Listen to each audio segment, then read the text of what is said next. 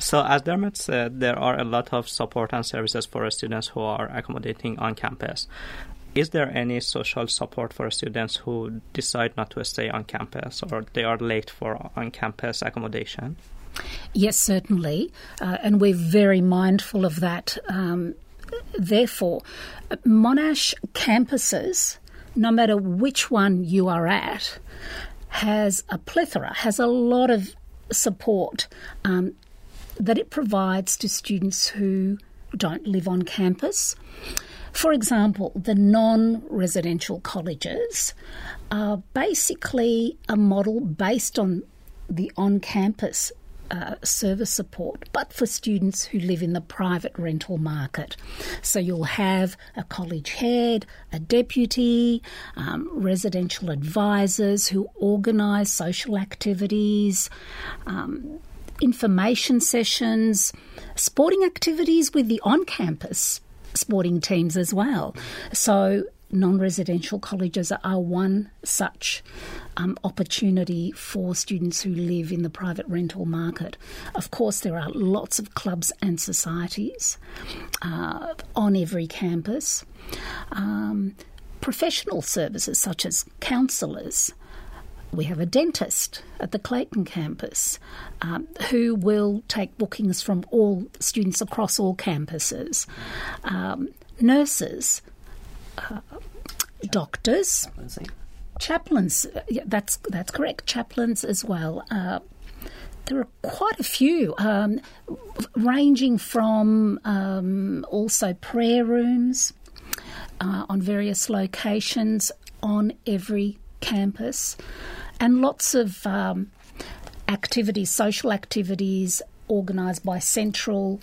Uh, professional teams, if you like, of the university whose sole purpose is to provide interesting, stimulating opportunities for people to engage, students to engage, um, trips that are organised to various parts of regional Victoria and other parts of Australia. So there's there are plenty of opportunities. You just need to look or ask. And you can ask anybody, really. There are lots of friendly um, staff and, and students and lots of senior students like yourself mm-hmm. who act as mentors, yeah, and support mm-hmm. new students when they come along.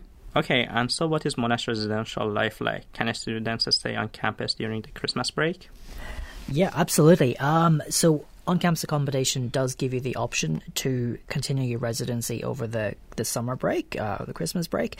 Um, with that, uh, we generally the numbers are, are quite small compared to normal um, time of the year. Uh, a lot of people do go home, they go traveling, they they work, they take advantage of of that uh, break, which is nice. But if you do want to stay on campus, absolutely, you're very very welcome to. Um, you'll have full access to the same the same suite of support that you would have got during the year.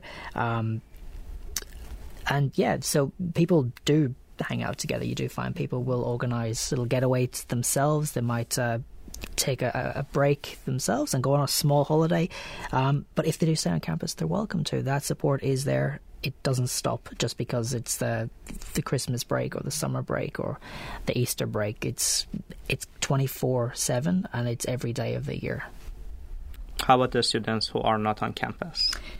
Yes, certainly. Uh, there are a number of faculties that run summer courses, so they will they will run classes during the summer period, and students can therefore enrol. There will be uh, students on campus. Admittedly, not as many as you would have during semester one or semester two, but there are students studying on various campuses during the summer.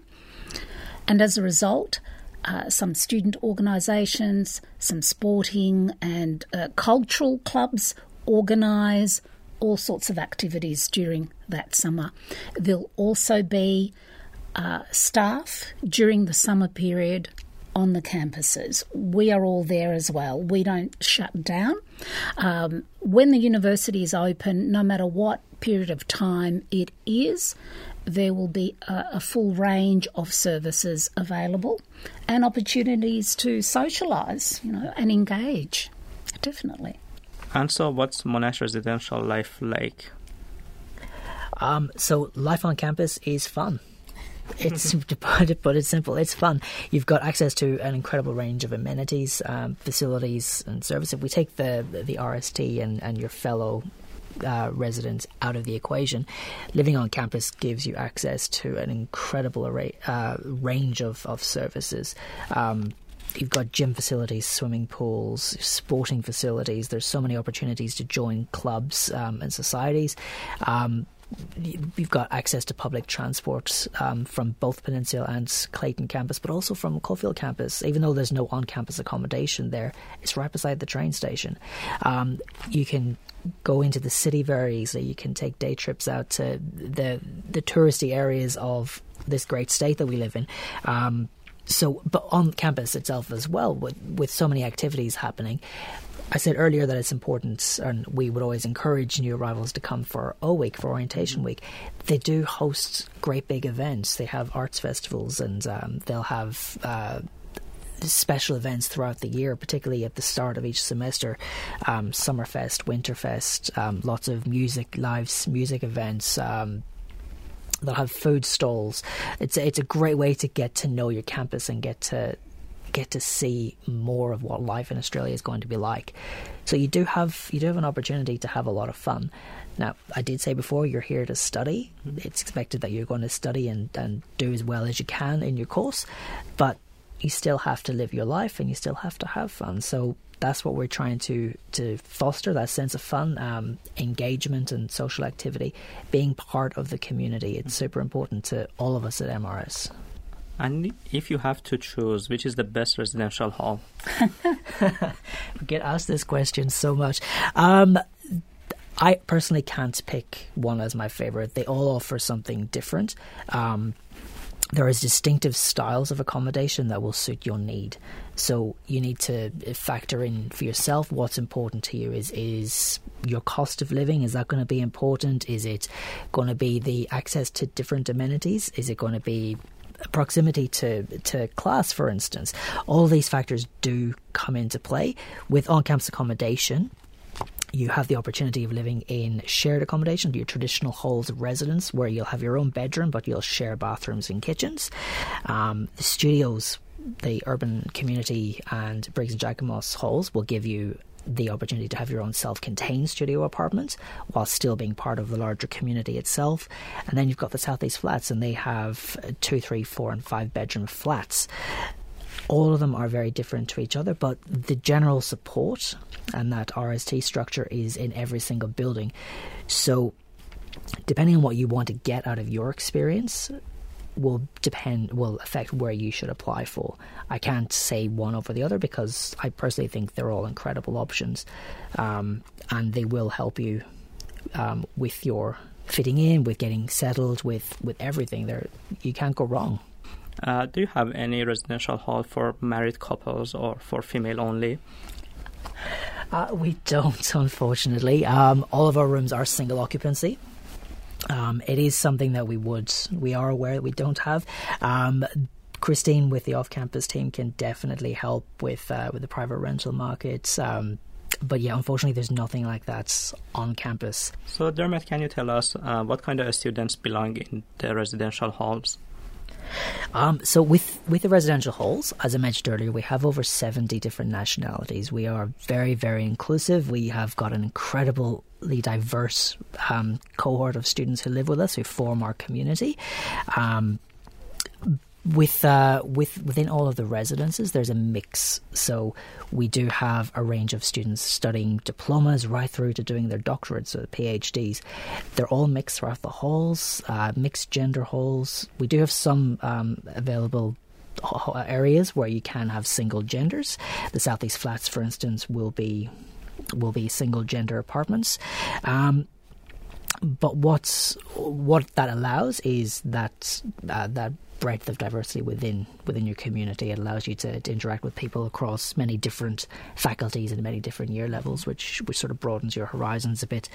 Um, with the just just on that, the the Peninsula campus, for instance, we we're actually expanding that this year. We've got a brand new building opening, which is our studio apartment building.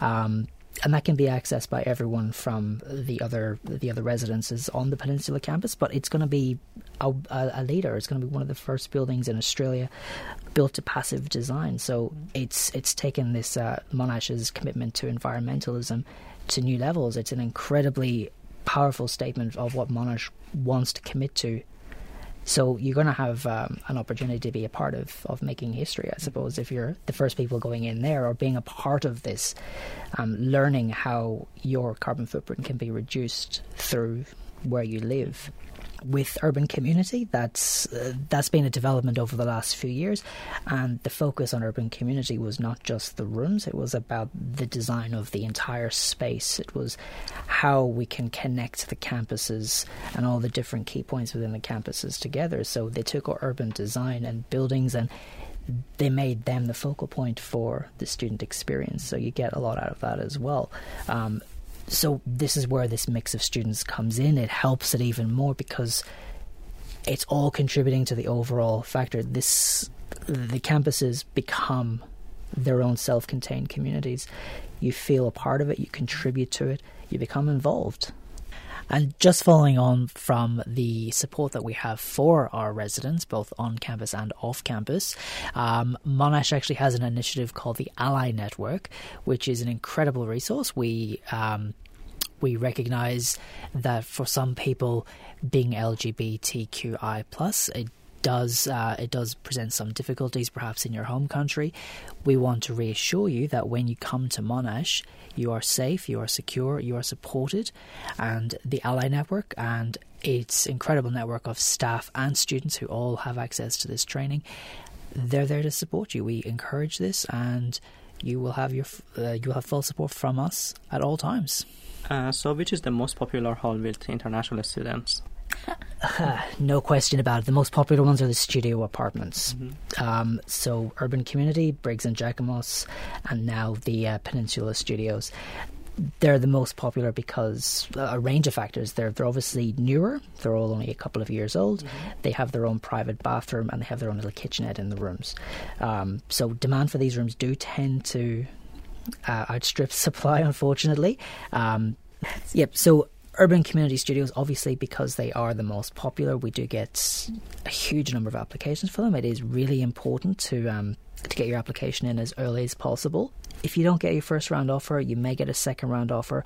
We'll do everything we can to try and get you sorted with somewhere to live. If we can't get you on campus, you will be provided with alternative options as well. We'll help you get in touch with Christine's team and off campus. We'll make sure that you have somewhere to live. But yeah, just like I said before as well, it's a it's where you feel you will get the most out of your university experience. And you shouldn't necessarily go for one over the other because such and such said it. Mm-hmm. You have to do choose what's right, going to be right for you and what's going to help you in your experience.